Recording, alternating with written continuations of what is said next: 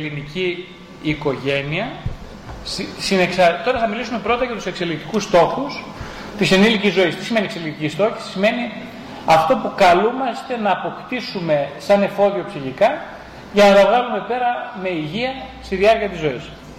Ε, χρειάζεται να αναπτύξουμε την ικανότητα να υποχωρούμε στην αυθεντία. Ε, δηλαδή αυτό που λέμε υπακοή Ταυτόχρονα όμως και την ικανότητα να την αμφισβητούμε την αυθεντία δεν υπάρχει ανάγκη.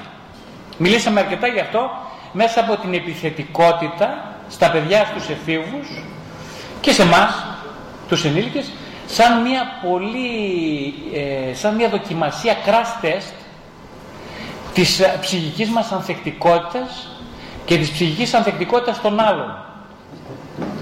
Δηλαδή ένα από τα προβλήματα οι άνθρωποι, όπως είπαμε και στο διάλειμμα, οι άνθρωποι δεν θέλουν να μεγαλώσουν, δεν θέλουν να κάνουν οικογένεια, προτιμούν να μείνουν στο σπίτι.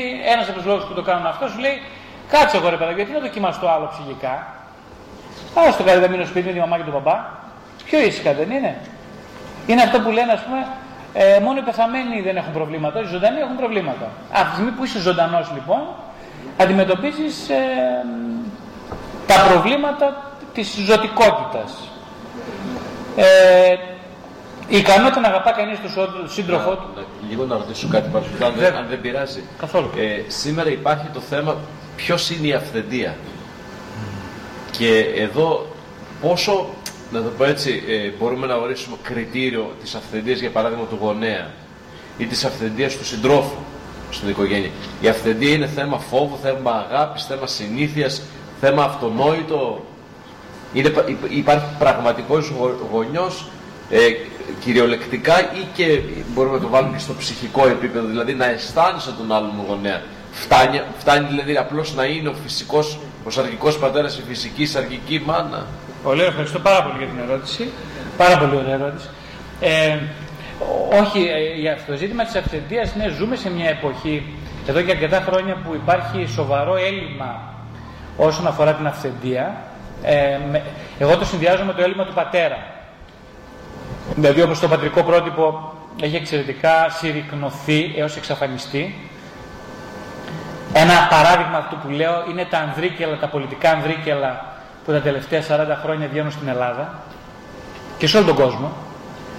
Έτσι με τη χειρότερη έννοια της λέξης ανδρίκελο.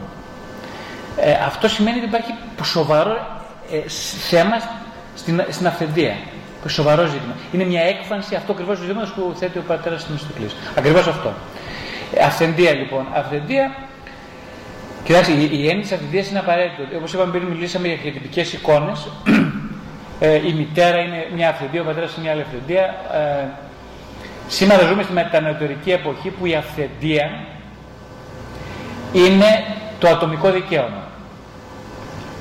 Μετατοπιστήκαμε λοιπόν από την αυθεντία με την έννοια της όπως ο Κύριος μας είναι αυθεντία, ο Χριστός είναι αυθεντία, τι σημαίνει, μιλούσε λέει με αυθεντία.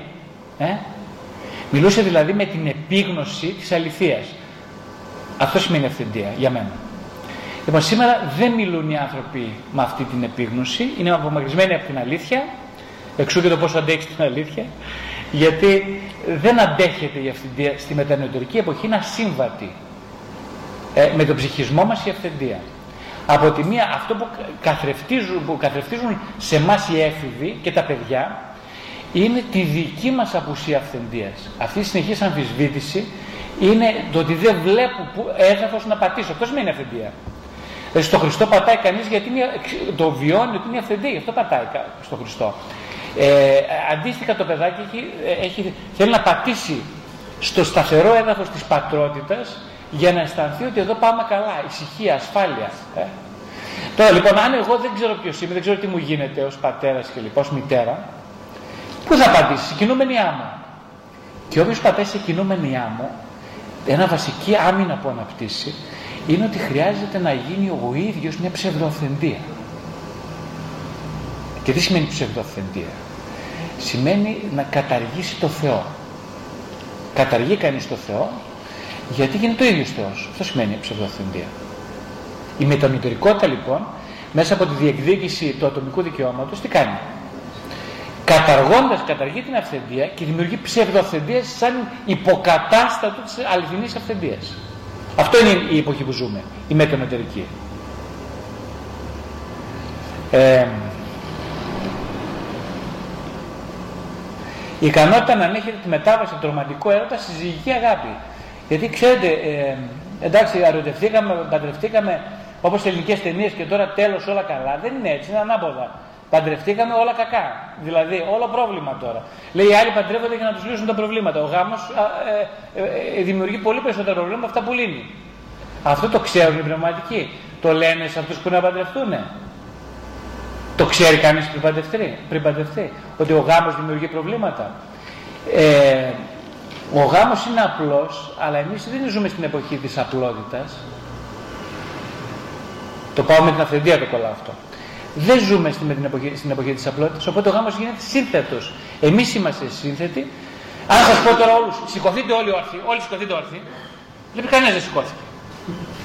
Εσείς θα με ρωτήσετε ως μετανεωτήρικοι άνθρωποι, γιατί να σηκωθώ; Γιατί; Κανείς δεν σηκώνεται, βλέπετε κανένας δεν σηκώνεται. Γιατί; Δεν υπάρχει αυθεντία. Εντάξει, υπάρχει και διάλειμμα άκρη Και το άλλο άκρη, του φόβου. Εγώ θα σε πιέσω με τον τρόπο μου και με τη συμπεριφορά μου να. Να σεβαστείς την αυθεντία, να με ναι, αποδεχτείς. Ναι, ναι.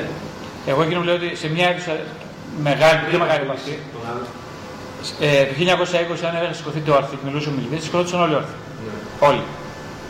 Και δεν ρωτούσε κανένας γιατί. Τώρα δεν σηκώνεται κανένας και αν ο πιο καλός από εσάς θα πει γιατί να σηκωθώ όρθιος; Αυτό είναι η διαφορά. Της σημερινής εποχής με τον με την πρώην εταιρική, ίσως και την εταιρική εποχή. Ε, λέω η ικανότητα να αγαπά κανείς και να μισεί χωρίς φόβο. Εγώ συνέχεια λέω τη λέξη να μισεί χωρίς φόβο. Γιατί είναι απαραίτητο να μισεί κανείς. Όλοι λένε να αγαπάει, να αγαπάς, να αγαπάς, να αγαπάς. Εγώ δεν συμφωνώ με αυτό. Πρέπει πριν να μάθεις να αγαπάς, να μάθεις να μισείς. Τι σημαίνει να μισώ; Βλέπετε, ε, ειδικά σε κύκλους όπως με ιερείς ή πνευματικούς, η λέξη εχθρότητα, μίσος, επιθετικότητα είναι τζιζ έννοιες. Τι ακούει κανείς και λέει: Ωπ, κάτι, τι μας μιλήσει αυτός για επιθετικότητα, δεν κατάλαβα καλά.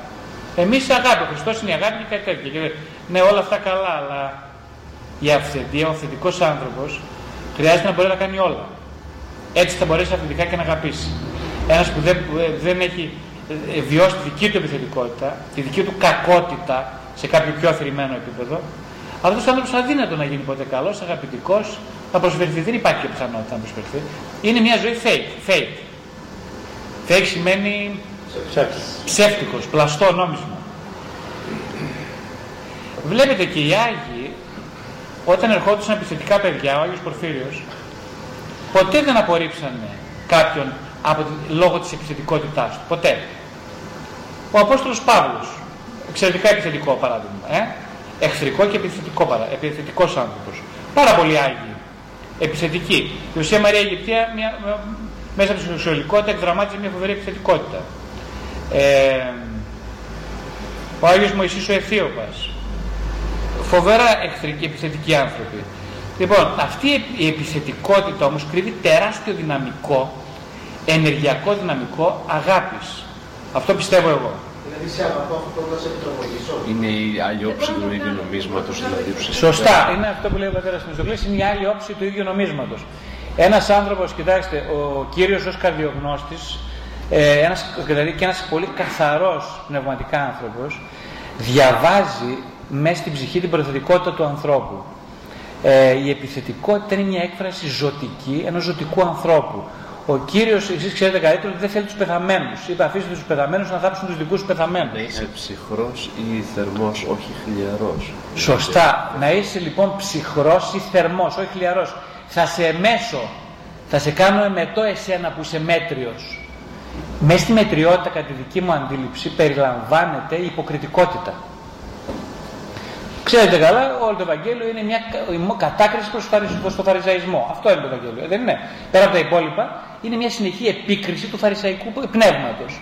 Τι σημαίνει φαρισαϊκό πνεύμα; Σημαίνει αυτοδικαίωση, σημαίνει ψευδέστηση και ταύτιση με έναν αυτοδικαιωμένο και ιδανικό εαυτό. Αυτό είναι ο φαρισαϊσμός. Οπότε αυτή είναι η εχθρή της αληθινής αυτογνωσίας και πνευματικότητας. Από τη φύση ξέρω ότι ο άνθρωπος είναι επιθετικός. Είναι πολύ επιθετικός. Όσο πιο ζωντανός είναι κανείς, τόσο πιο επιθετικός είναι. Αν δείτε παιδάκι μικρό που δεν επιτίθεται, που δεν σπάει τίποτα, που δεν μαλώνει, που δεν οργίζεται, να έχει, έχει πρόβλημα. Κοιτάξτε το. Άμα δείτε παιδάκι και λένε Άγιο αυτό το παιδί, ε, εγώ θα σα έλεγα να το σκεφτείτε 8 φορές πριν πείτε αυτό που λέτε. Αν δείτε κανένα πολύ, πολύ, πολύ, πολύ βαθιά ήρεμο παιδί που δεν κάνει τίποτα απολύτως, είναι πρόβλημα. Ένας ενήλικος που μιλάει συνέχεια για την αγάπη, ε, αλλά δεν καθρεφτίζεται στο πρόσωπό του η αγάπη, είναι σοβαρό πρόβλημα. Ένας ιερέας, ένας ψυχοθεραπευτής, ο οποίος χαμογελάει συνέχεια και είναι πολύ γλυκός και τρυφερός με όλους τους θεραπευόμενους, όλα τα πνευματικά παιδιά του, είναι πρόβλημα για το πνευματικό παιδί του, για τον ίδιο, για την οικογένειά του. Ο θεραπευτής για τους θεραπευόμενους είναι πρόβλημα κρύβεται πάρα πολύ επιθετικότητα πίσω από μια άμετρη, αδιάκριτη, ε, ελεημονούσα και αγαπητική ε, διάθεση. Τα πράγματα δεν είναι ποτέ όπως φαίνονται, είναι ακριβώς αντίθετα. Λοιπόν, ε, η ικανότητα είναι εταιρείε γονέας στην ισορροπία ανάμεσα στην απόλυτη εμπλοκή και υποστασιοποίηση. Είναι αυτό πάρα πολύ το σημαντικό κομμάτι. Δηλαδή τώρα πώς θα κάνω τα μαγικά, ε; Δηλαδή, μαγικό. Πώς δηλαδή εγώ τώρα θα έχω ε, ε, απόλυτη εμπλοκή στο παιδί μου και ταυτόχρονα να είμαι προστασιοποιημένος. Θα μου πείτε είσαι τρελός, για δέση μου, πώς θα κάνω αυτά τα δύο, δεν γίνονται. Ε, είμαι τρελός, ναι, όντως. Ζητάω το αδύνατο. Ξέρετε, ένα άλλο θέμα είναι ότι και στην ψυχική και στην πνευματική ζωή υπάρχει ένα αξίωμα που λέει ότι εμείς δεν γεννηθήκαμε σε αυτή τη ζωή για να είμαστε καλοί, ούτε για να είμαστε, πώς το λένε, σωστοί, ούτε δίκαιοι, ούτε νομιμόφρονες. Ήρθαμε σε αυτή τη ζωή για να εμπεριέξουμε τα αντίθετα μέσα μας. Η αγάπη που, που εννοεί ο Κύριος όπως εγώ την αντιλαμβάνομαι είναι η απόλυτη εμπερίεξη. Ο Κύριος συνέχεια, συνέχεια, συνέχεια, συνέχεια παντού τονίζει ότι και κάνει παρέα με τους ε, με τους, με τους τελώνες, με, με τις φαρισαίους, με, όχι με τους φαρισαίους, με τις πόρνες, με τις πόρνες. Πάντως και με τους φαρισαίους, έτρωγε στα σπίτια, τους συζητούσε, Πολύ σωστά. δεν τους άφηνε και αυτούς εκτός. Πολύ σωστά. Τις, παρότι τους επικρίνει, δεν τους, δεν τους αφ... Ναι, ακριβώς. Δηλαδή ο αληθής άνθρωπος που προεικονίζεται στο πρόσωπο του Κυρίου σκέφτομαι, ότι είναι αυτός ο οποίος δεν, ε, δεν πετάει, δεν βγάζει τίποτα σκάρτο.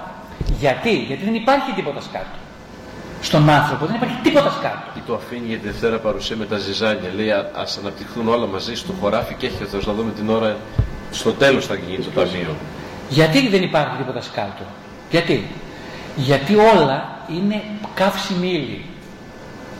Να χαίρεστε όταν βλέπετε κάποιον που έχει πολύ καύσιμη ενέργεια. Ε; Να χαίρεστε. Έχετε δει ποτέ κανέναν Άγιο ξενέρωτο;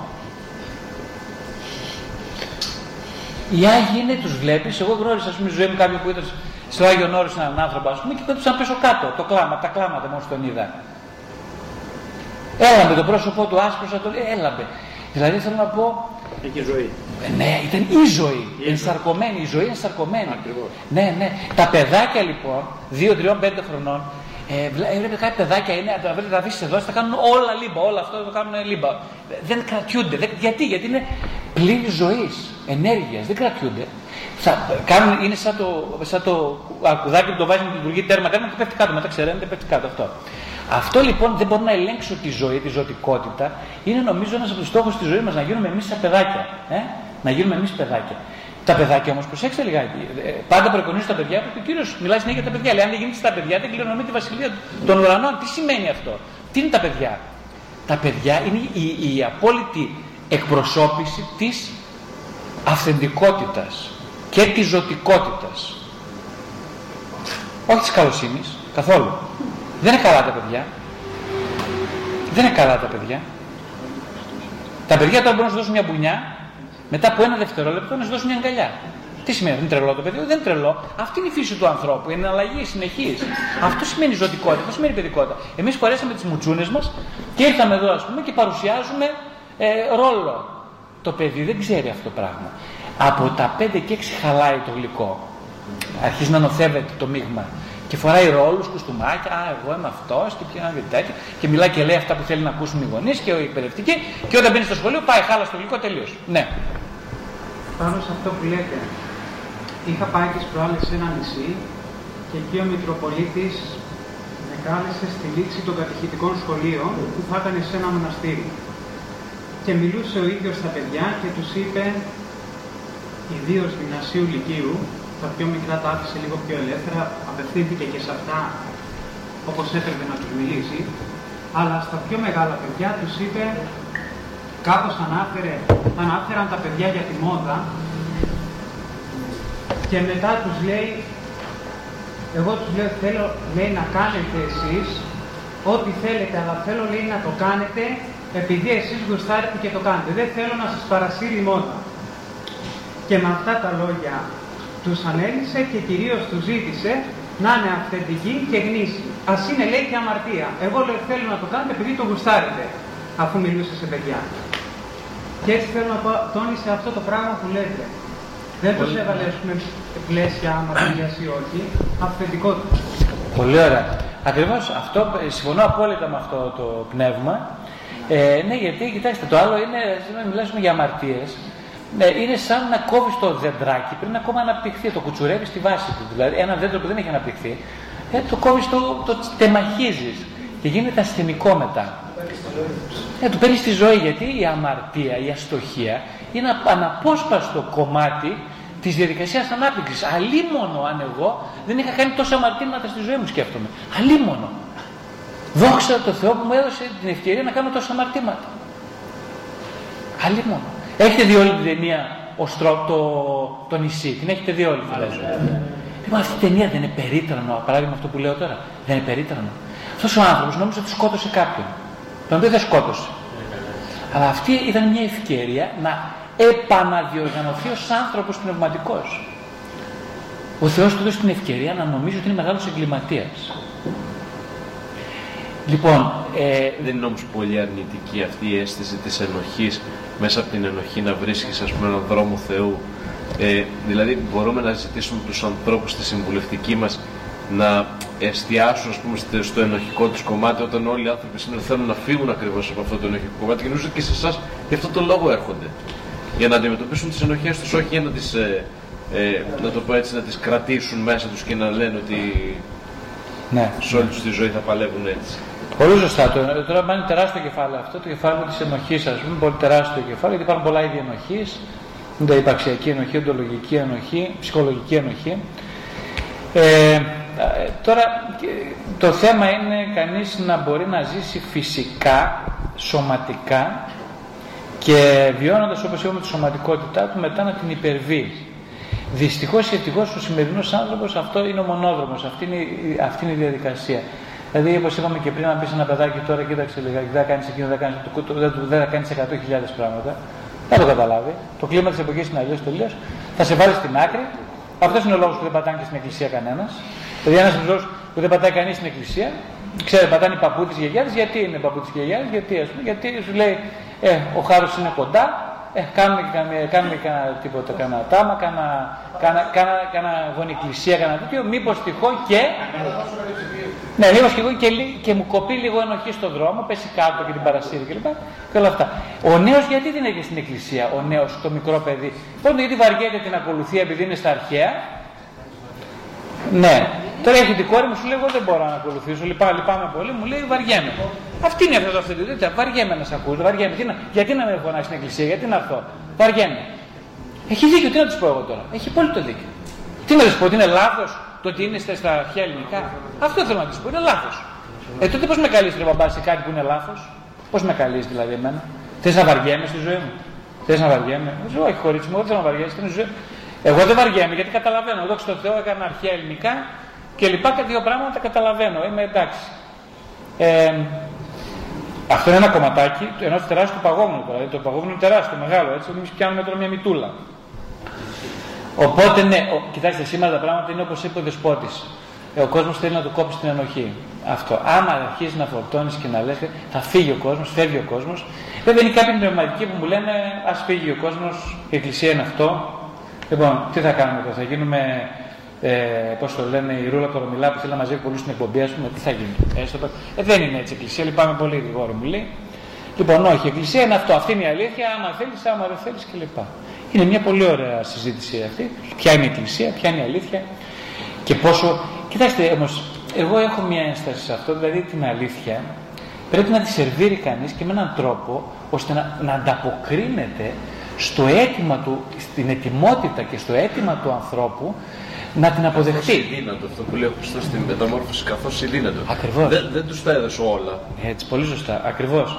Καθώς δύνατο. Δηλαδή ο καθένας είναι αυτό που λέει τι μπορεί να δεχτεί. Λέει, διαβάζει το Γιάγιος Γέροντας Παΐσιος και λέει στον καθένα αυτό που μπορεί σήμερα να ακούσει. Ο, ε, σήμερα να έρθεις εσύ μπορείς να ακούσεις άλλα, αύριο άλλα, μεθαύριο άλλα, αντιμεθαύριο άλλα. Άλλα, άλλα. Αλλάζουν οι άνθρωποι. Οπότε και νομίζω και στην οικογένεια το ίδιο είναι, πρέπει να γίνει, ακριβώς το ίδιο. Δηλαδή, κοιτάς τον άλλον, βλέπεις την ετοιμότητά του. Δεν, του, δεν τον βιάζεις, κανέναν δεν βιάζεις. Κανέναν. Κανένα. Εγώ διαφώνησα μια φορά με τον πνευματικό μου, ας πούμε, σε κάτι, του λέω: Κοίταξε, είσαι πολύ αυστηρός, είναι αυτό και τέτοια. Ε, μου λέει Γρηγόρη, κοίταξε, μου λέει. Άστο μου, κοίτα. Παιδί μου, μπορεί να, να φύγεις λίγο από μένα. Μπορεί να μην είναι σωστός, να μην είναι επικοινωνία, να φύγεις, να φύγεις. Πας στο καλό, να βρεις άλλους και λοιπά. Ή άλλων, μια χαρά. Στο Χριστό να μην φύγεις ποτέ. Από μένα να φύγεις, να πας όπου θέλεις. Όπου, με την ευχή μου όλα τα πάντα από πριν. Δεν του είπα εγώ τίποτα να φύγω. Δεν είπα τίποτα. Εκείνο. Λοιπόν, αυτό με ανάπαυσε. Αυτό θέλουν και τα παιδιά. Δηλαδή, όχι, παιδί μου, εγώ μπορώ να κάνω λάθος. Γιατί να πιστεύει στο Χριστό; Γιατί, παιδί μου, με με αναπαύει ο Χριστός, λέω για παράδειγμα στην κόρη μου. Με με αναπαύει και λοιπά. Γιατί κάνεις προσευχή; Γιατί δεν υπάρχει πιο σπουδαίο πράγμα για την προσευχή, της λέω. Αυτό ξέρω, αυτό λέω. Δεν υπάρχει πιο σπουδαίο πράγμα για την προσευχή. Προσευχή είναι η πλήρη συνάντηση. Είναι ό,τι πιο σοβαρό μπορεί να κάνει κανείς στη ζωή του. Αλλά τώρα εγώ, αν δεν το ζω αυτό, εγώ το λέω, το πιστεύω αυτό που λέω, ε, αν δεν το ζω, κάτι γίνεται, κάτι ακούει ο άλλος. Κάτι με βλέπει, ας πούμε, ο γιος με κάνω προσευχή, μου λέει, τι κάνεις πάλι εσύ τώρα; Δεν πιέζω κανέναν, ούτε λέω σε να κάνει προσευχή, τίποτα. Κανένα, τίποτα. Μόνος εγώ.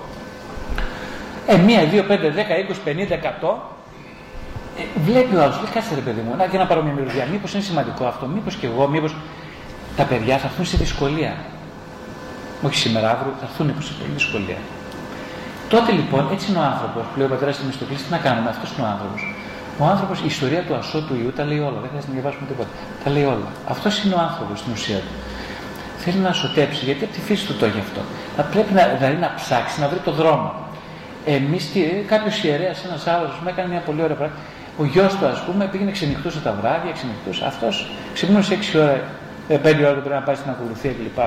Και, λοιπόν, και το συναντιέται με το γιο την ώρα που μπαίνει από το ξενύχτη. Καλημέρα του λέει παιδί μου. Καλημέρα μπαμπά. Κουβέντα ο ιερέας, κουβέντα. κουβέντα. Μία, δύο, πέντε, δέκα. Λάκης ο γιος λέει κάτσε την μπαμπά. Συγκινήθηκε.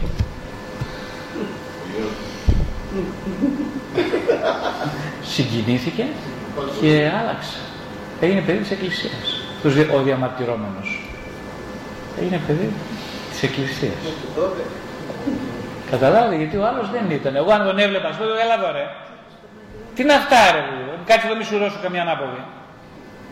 Αυτός ο ιερέας είχε τη σοφία όμως να, μην, να το ράψει, να μην πει κουβέντα. Του είπε, παιδί μου καλημέρα, καλή σου μέρα, καλή ξεκούραση.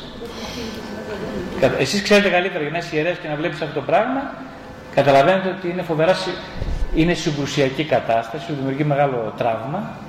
Ε, Πώς θα το αντέξεις. Εδώ λοιπόν είναι ένα μεγάλο μυστικό, ιαματικό, ε, του πόσο μπορείς να εμπεριέξεις αυτό που σου δημιουργεί αντιπαλότητα εσωτερική. Τεράστιο αυτό το κεφάλαιο. Ε, και αυτά τα όλα που λέω σαν εξελικτικούς στόχους είναι ακριβώς αντίπαλα πράγματα. Δηλαδή όλα αυτά είναι συγκρουσιακό. Πώς μπορώ εγώ τώρα ας πούμε να αποστασιοποιούμε από το γιο μου και ταυτόχρονα να είμαι πολύ κοντά του; Γίνεται τώρα αυτό, τι μας λες; Πώς μπορώ να επιδιώκω τη σταθερότητα και την ασφάλεια ενώ συγχρόνως να έχω συνεχή διερευνητική διάθεση; Μπορώ όλα αυτά μαζί να τα ενσωματώσω. Εγώ πρέπει τώρα να μάθω να πενθώ με σωστό τρόπο. Ε; Να αποδέχομαι το αναπόφευκτο των ορίων μου του θανάτου. Τι, τι είναι ο θάνατος, ο θάνατος μήπως είναι ο θάνατος αυτό, δεν είναι ο θάνατος, είναι κάθε μέρα. Κάθε μέρα, τι είναι κάθε μέρα; Κάθε μέρα το παιδί μεγαλώνει, είναι αυτό που λέει η μάνα, Αχ, γιατί μεγαλώνει το παιδάκι μου, βρε παιδί μου, γιατί να μεγαλώνει. Αυτό λέει, εγώ δεν θέλω να πενθήσω. Σε παρακαλώ, κάτω να μην μεγαλώσει Θέα μου. Να μείνει για πάντα βρέφο. Άντε μέχρι τριών χρονών να μείνει. Όχι παραπάνω, σε παρακαλώ. Αν μπορούσε η μάνα να κάνει προσευχή, αυτό θα ευχόταν. Δεν τολμάει να το κάνει. Αυτό δεν σου λέει μου έκανα από πάνω. Δεν τολμάει. Αυτό θα ευχόταν η μάνα, να μείνει τριών. Μέχρι εκεί, όχι παραπάνω. Ούτε τριών. Ενάμιση. Ενάμιση, δύο, μάξιμο, μέχρι εκεί. Αυτή είναι η ευχή της μάνας, καταλάβατε. Εμείς πάμε και ευχόμαστε άλλα ντάμα. Διαβάζουμε, ας πούμε, προσευχητάριο. Άλλα θέλουμε να πούμε στο Θεό, άλλα λέμε. Αυτά τα λέει ο Άντωνι Μπλουμ, δεν τα λέω εγώ. Λέει άλλα, προς, άλλα θέλουμε να πούμε στο Θεό, άλλα λέμε. Ο Θεός τι κάνει, ο Θεός και η ψυχή του.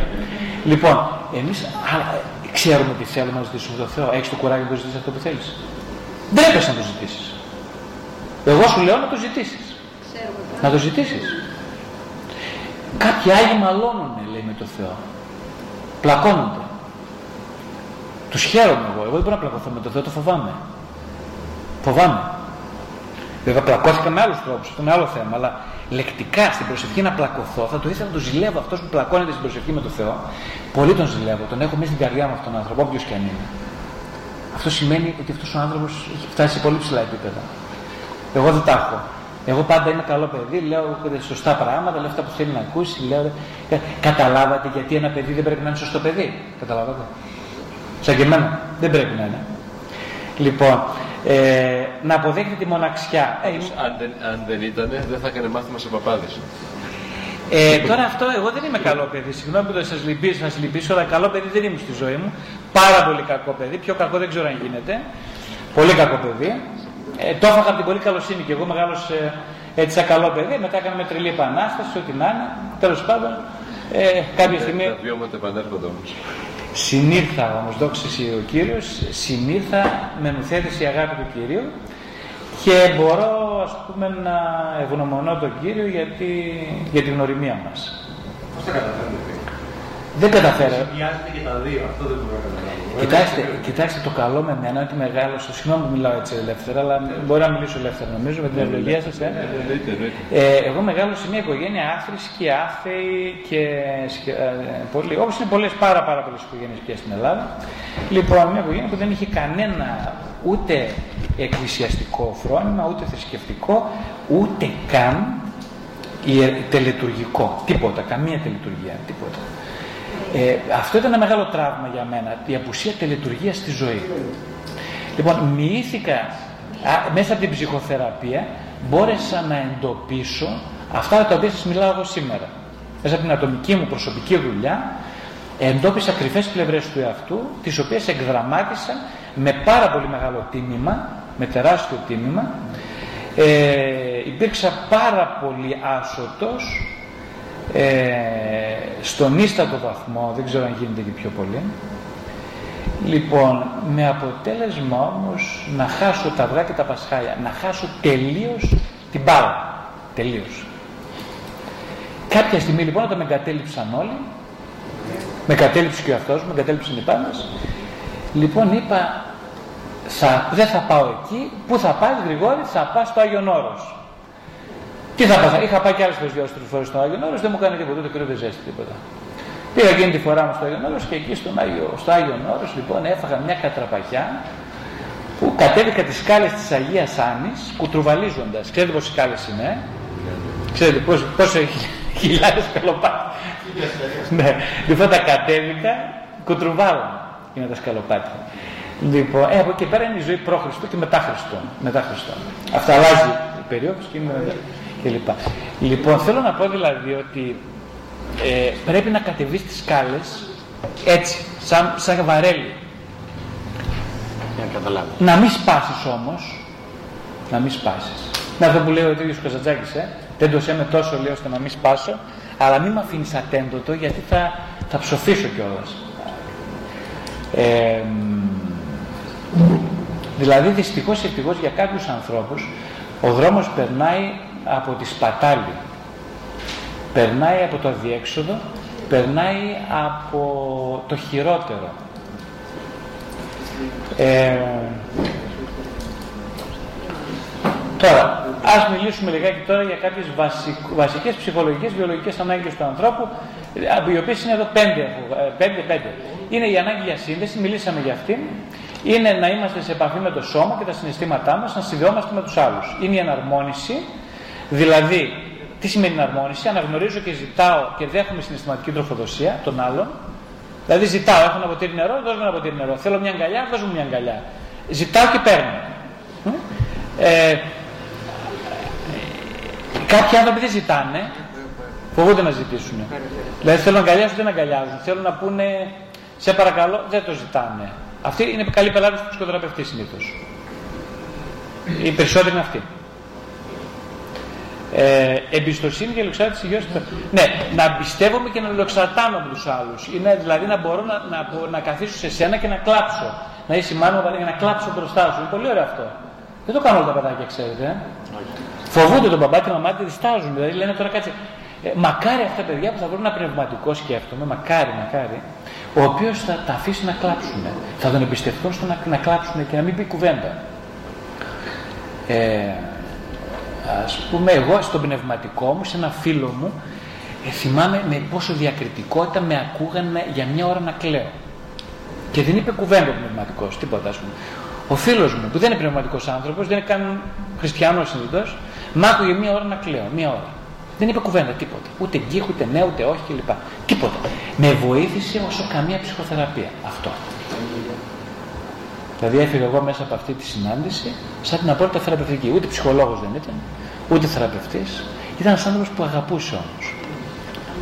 Και προσέξτε την αγάπη τη δήλωσε πάλι έτσι με αυτή την αγκαλιά. Ε,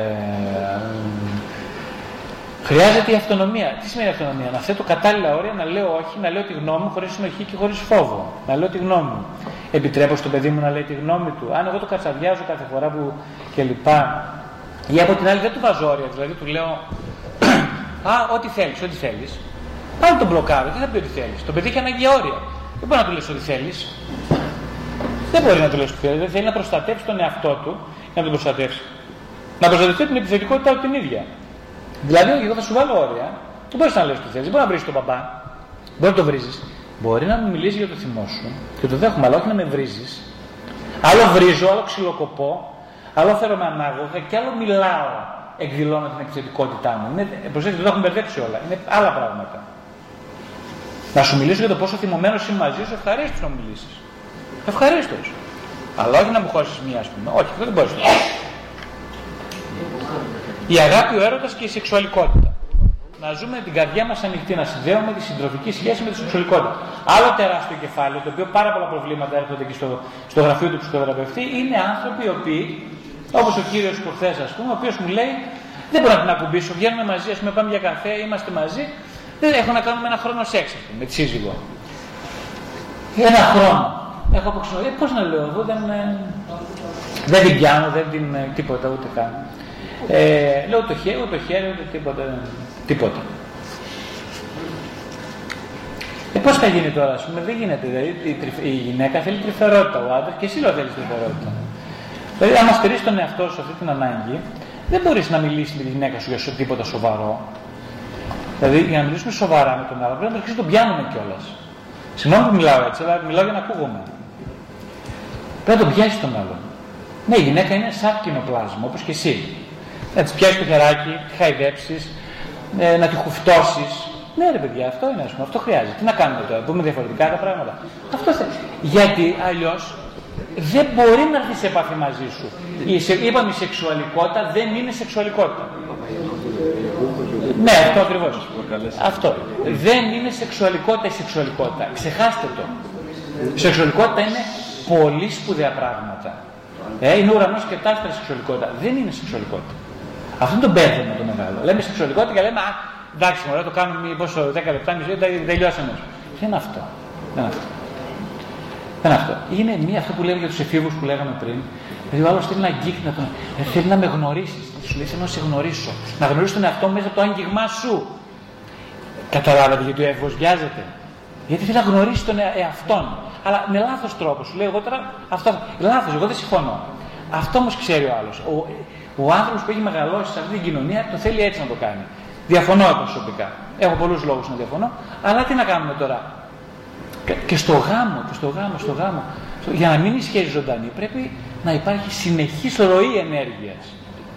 Δεν μπορεί να μιλάμε και να μην αγγιζόμαστε. Ούτε βγαίνει, βγαίνουν και δεν μιλάνε. Πώς να μιλάμε, αφού δεν αγγίζεις, πώς θα μιλάτε δηλαδή. Πρώτα θα κάνεις το ένα και μετά θα πάμε στο δύο. Ένα, δύο, τρία δεν είναι σειρά. Δεν πάμε τρία, δύο, ένα. Ένα, δύο και τρία. Πρώτα αυτό, δύο εκείνο, τρία μετά. Έτσι πάει.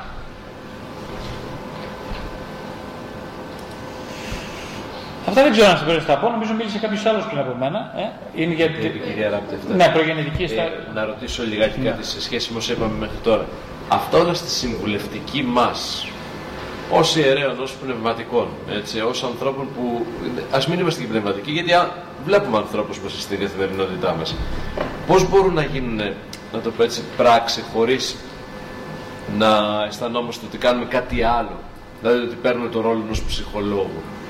Γιατί υπάρχει και αυτό το αίσθημα ότι ο παπάς σήμερα πρέπει να είναι ψυχολόγος. Ή πρέπει να είναι και ψυχολόγος, ή καμιά φορά αισθάνεσαι ότι είσαι μόνο ψυχολόγος. Διότι το, οι άλλοι έρχονται ακριβώς για να μιλήσουν. Οι περισσότεροι άνθρωποι, κυρίως οι νεότεροι, έρχονται να μιλήσουν όχι για να πούνε ότι ε, είπα ψέματα ή έκανα αυτή την αμαρτία ή την δίνα αμαρτία. Ακόμα και αν πούνε ότι έκανα αυτό και το αισθάνομαι αμαρτία, πρέπει να σου εξηγήσουν για ποιο λόγο είναι αυτό το πράγμα. Τι γίνεται σε αυτή την περίπτωση; Ευχαριστώ πάρα πολύ. Εξαιρετική ερώτηση. Τμίζω το θέμα αυτό. Λοιπόν, κοιτάξτε, καταρχάς οι παπάτες πρέπει να επιμορφωθούν. Να ξέρουν τι κάνει ο ψυχολόγος, τι κάνει ο ιερέας, τι κάνει ο πνευματικός, συγγνώμη. Τι κάνει ο πνευματικός. Εντάξει. Άμα δεν το ξέρεις, ό,τι σου ζητήσει ο άλλος, δεν πάει. Είναι το μαγαζί που πουλάμε τα πάντα. Καταλάβατε τι λέω. Είμαστε στο σούπερ μάρκετ και πουλάμε τα πάντα. Δεν είναι έτσι το πράγμα. Εάν εγώ νομίζω ότι είμαι σούπερ μάρκετ, την πάτησα. Εγώ δεν είμαι πνευματικός. Έχω στείλει σε πνευματικούς, το βλέπω, βλέπω την άλλη την κοπέλα, ας πούμε, και μάλιστα ψυχολόγος, συνάδελφος. Έχει μια ε, ε, εγενή έτσι, δυναμικό για πνευματικότητα, πάρα πολύ εξαιρετική κοπέλα. Και βλέπω ότι εκεί, εκεί, εκεί ε, δεν θα τη συμβουλέψω να πάει στο πνευματικό, εννοείται αυτό. Και το καλύτερο θα της πω να πάει. Καταλάβατε τι γίνεται. Θέλει διάκριση το πράγμα. Ο πνευματικός, αν πρέπει, ε, άμα θέλει να το διατηρήσει το μαγαζί ή μισή τους ψυχολόγους, ή λέει ψυχολόγοι τώρα, κάθε ψυχολόγους και κάνουν παπαριές και όλα αυτά, δίκιο έχει. Εντάξει, δεν ξέρει και τι κάνουν ψυχολόγοι, δίκιο έχει. Καλά λέει. Ε, μάθει όμως στην ψυχοθεραπεία τι γίνεται. Γιατί οι ψυχολόγοι, υπάρχουν και ψυχολόγοι πάρα πολλοί ότι είναι πολύ κακές περιπτώσεις. Φαντάζομαι και τους πνευματικούς ισχύει το ίδιο, δεν, ε; δεν είναι. Πολύ κακές περιπτώσεις συναδέλφων. Εξαιρετικά κακές. Κακές δηλαδή με την έννοια ούτε το, ούτε το ποντίκι σου να μην στείλεις εκεί. Βλάπτουνε, κακοποιεί. Ε, γιατί δεν ξέρουν οι άνθρωποι. Επειδή έχουν πτυχίο. Στην Ελλάδα παίρνεις ένα πτυχίο και πας και ανοίξεις γραφείο. Τρομακτικό. Μίζον ζήτημα. Με πτυχίο δεν ξέρεις την τύφλα σου. Βλέπεις ανθρώπους. Πώς το τρομάζει. Αν δεν έχεις στοιχειώδη έτσι λίγο ευθύνη, αίσθημα ευθύνης, κακοποιείς τον κόσμο. Θα κάνεις εκπαίδευση, κόντρα εκπαίδευση, κόντρα σεμινάρια, συνέχεια, συνέχεια, συνέχεια. συνέχεια. Εγώ συνέχεια θέλω να μορφώνομαι. Είμαι 21 χρόνια τώρα. Αισθάνομαι όσο περνάει ο καιρός ότι ξέρω λιγότερα, ας πούμε. Με την έννοια ότι ε, ε, αναγνωρίζω τις δικές μου ανεπάρκειες. Ε, ε, νομίζω και ένας πνευματικός το ίδιο πρέπει να κάνει. Συνεχώ. Οπότε ε, χρειάζεται λίγο σεβασμός και λίγο αυτογνωσία με την έννοια ότι βλέπεις ο άλλος θέλει να μιλήσει. Όντως, όπως λέει ο πατέρας στην έρχεται ο άλλος και σου λέει: Εγώ θα, ο πνευματικό, ο πνευματικός στέλνει τον ψυχοθεραπευτής. Σου λέει κάτσε, δεν είναι αυτή η δουλειά. Εσύ παιδί μου θέλεις να μιλήσεις. Έχεις ψυχολογικά άλυτα από ό,τι βλέπω. Πρέπει να μάθεις τι σημαίνει ψυχολογικά άλυτα. Να το μάθεις ο πνευματικός, να γίνουν σεμινάρια. Και μετά θα παραπέμπει ο πνευματικός στον κατάλληλο ψυχοθεραπευτή. Αυτό γίνεται. Παρακαλώ, ναι. Θα σας παρακαλώ σε αυτό ακριβώς το θέμα να μας ξεκαθαρίσετε λίγο περισσότερο σε εμάς τα όρια του πνευματικού και του ψυχολόγου. Αφού ουσιαστικά εδώ κάνουμε επιμόρφωση για μας χρειαζόμαστε εσείς, σαν ψυχολόγος, να μας πείτε μέχρι εκείνο ο ψυχολόγος, αν θα μπορούσαμε να θέσουμε κάποια όρια. Και τι το παρέχουμε στο φυσικό και εσείς ο ίδιος, μιλάω ότι ο ίδιος είναι πνευματικός προεκπαιδευτικό, οπότε μπορεί ο κύριος να δώσει κάποιες εξηγήσει. Να μας πείτε ότι. Α ακούσουμε τον κύριο Βασιλιάδη, γιατί γι' αυτό είναι εδώ πέρα, να μας βοηθήσει ε, λίγο να. Κοιτάξτε, το θέμα είναι πολύ μεγάλο. Δεν είναι με μια κουβέντα, δεν είναι θέμα μιας απάντησης. Είναι πολλών πολλών επιμορφώσεων. Είναι σαν να λέμε έτσι γιατί γεννήθηκε ο άνθρωπος. Δηλαδή τώρα τι να πει κανείς. Είναι τεράστιο το ζήτημα. Λοιπόν, ε, τι να πει κανείς τώρα για τον ψυχο, ψυχοθεραπευτής, γιατί άλλο ψυχολόγος, άλλο ψυχοθεραπευτής. Ο ψυχοθεραπευτής είναι ένα άνθρωπος εκπαιδευμένο και με εμπειρία στο να βοηθάει ανθρώπους. Στο ψυχοθεραπευτικό βιβλίο, αν διαβάσετε, θα δείτε όλοι τι κάνει ο ψυχοθεραπευτής, αναλυτικά. Έτσι. Αυτά δεν τα κάνει ο πνευματικός. Ε, ο ψυχοθεραπευτής είναι εκπαιδευμένος καταρχά στην ψυχοθεραπεία. Ένα. Έχει εμπειρία να δουλεύει ατομικά ή ομαδικά ή να βλέπει ζευγάρια. Ανάλογα γιατί στην εκπαίδευση και χωριστά για αυτά. Λοιπόν, ε, ο ρόλος του δεν είναι να κατηχεί πνευματικά, ούτε να συγχωρεί αμαρτίες.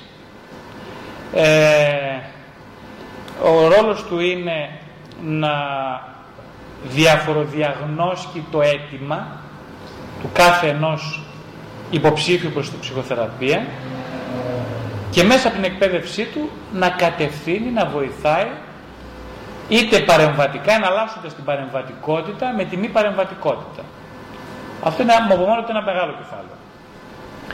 Λοιπόν, ε, όταν δει όμως ότι όπως είδα εγώ ας πούμε στην προκειμένη κυρία ότι το αίτημά της, εννοώντας δύο χρόνια στη ψυχοθεραπεία μαζί μου, άρχισε να διαμορφώνεται ένα πνευματικό αίτημα με την έννοια ότι αρχίζει να πηγαίνει στην εκκλησία, να μου ζητάει να διαβάσει βιβλία πνευματικά, να αρχίζει λιγάκι να μου μιλάει στο τέλος κάθε συνεδρίας για την πνευματική της εμπειρία, να αυξάνει το χρόνο που μιλάει για την πνευματικότητα προς το τέλος της συνεδρίας, ε, ηλίου φαϊνότερο ότι είναι έτοιμη να μπει σε μια πνευμα... σχέση πνευματική.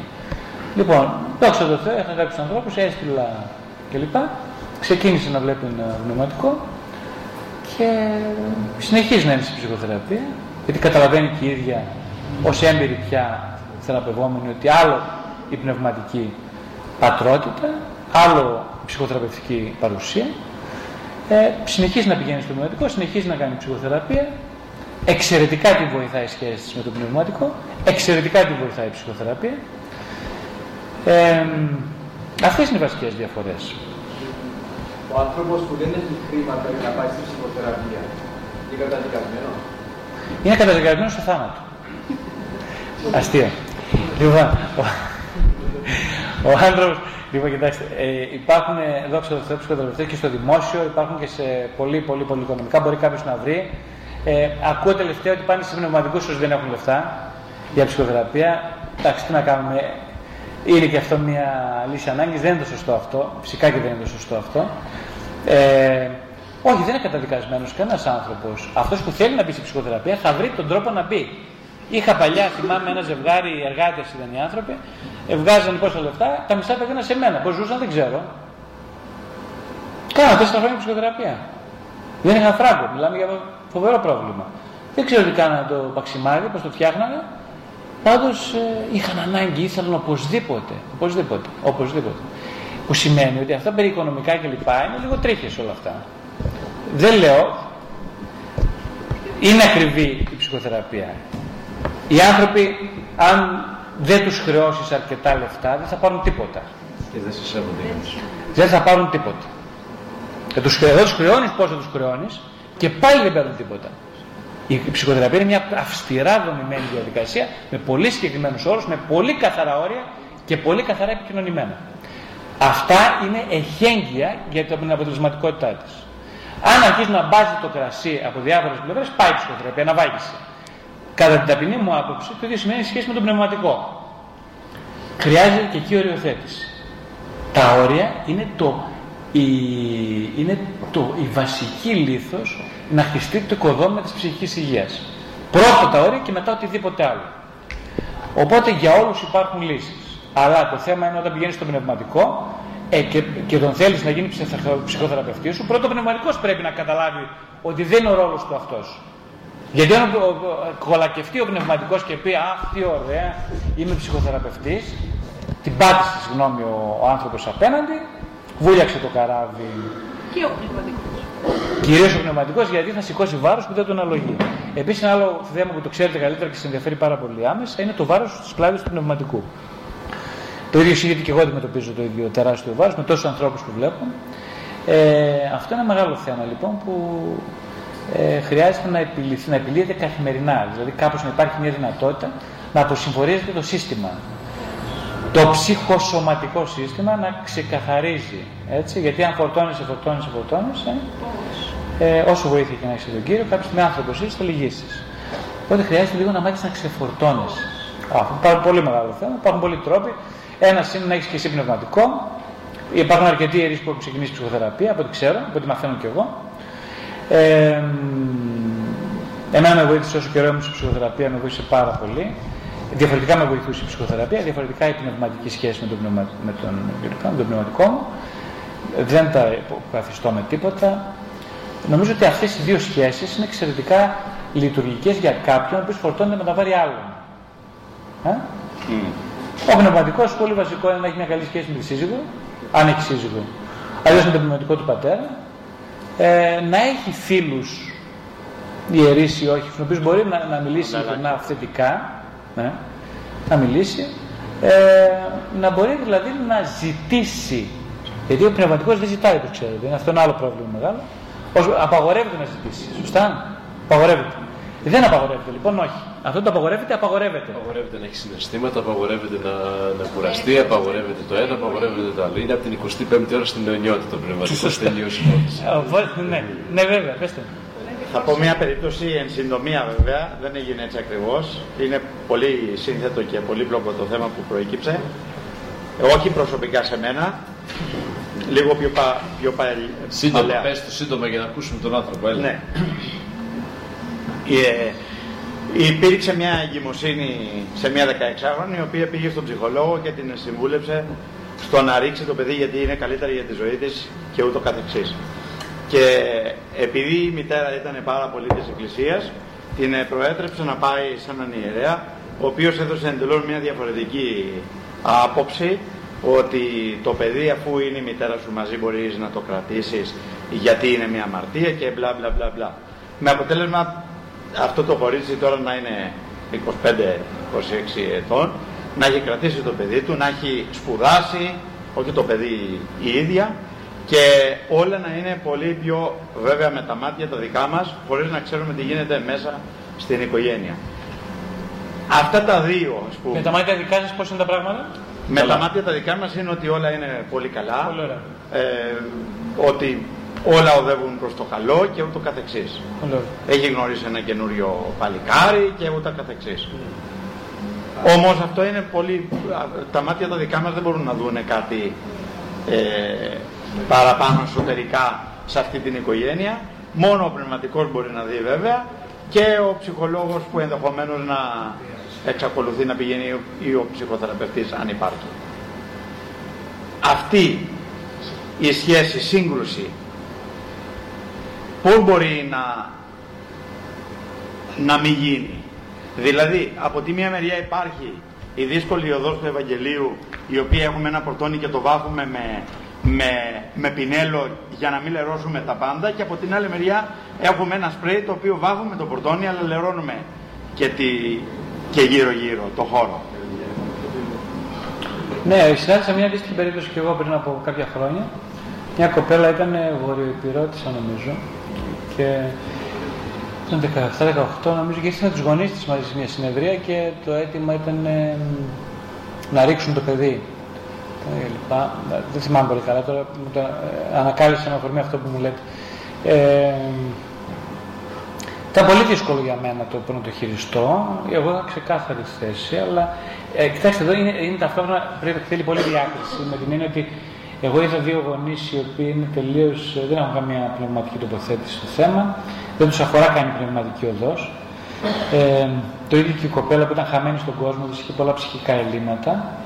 Ε, δεν έβλεπα σημάδια ότι η κοπέλα μπορεί να διαχειριστεί μια εγκυμοσύνη, μια γέννηση ενός παιδιού. Η σχέση με το αγόρι δεν προεξοφλούσε μια τέτοια ασφάλεια για τη δική μου πλευρά την ψυχοθεραπευτική. Ε, δεν υπήρχε φυσικά έτοιμο πνευματικό. Ε, τα πράγματα λοιπόν είναι ξεκάθαρα. Εγώ, ξέρεις, σε αυτές τις περιπτώσεις προσέχουμε εκείνη την ώρα, λέω κύριε Ιησού Χριστέ λέει σόν, με όλη μου την αγωνία, να πάρω ένα μήνυμα, ας πούμε, γιατί πρέπει να κάνω.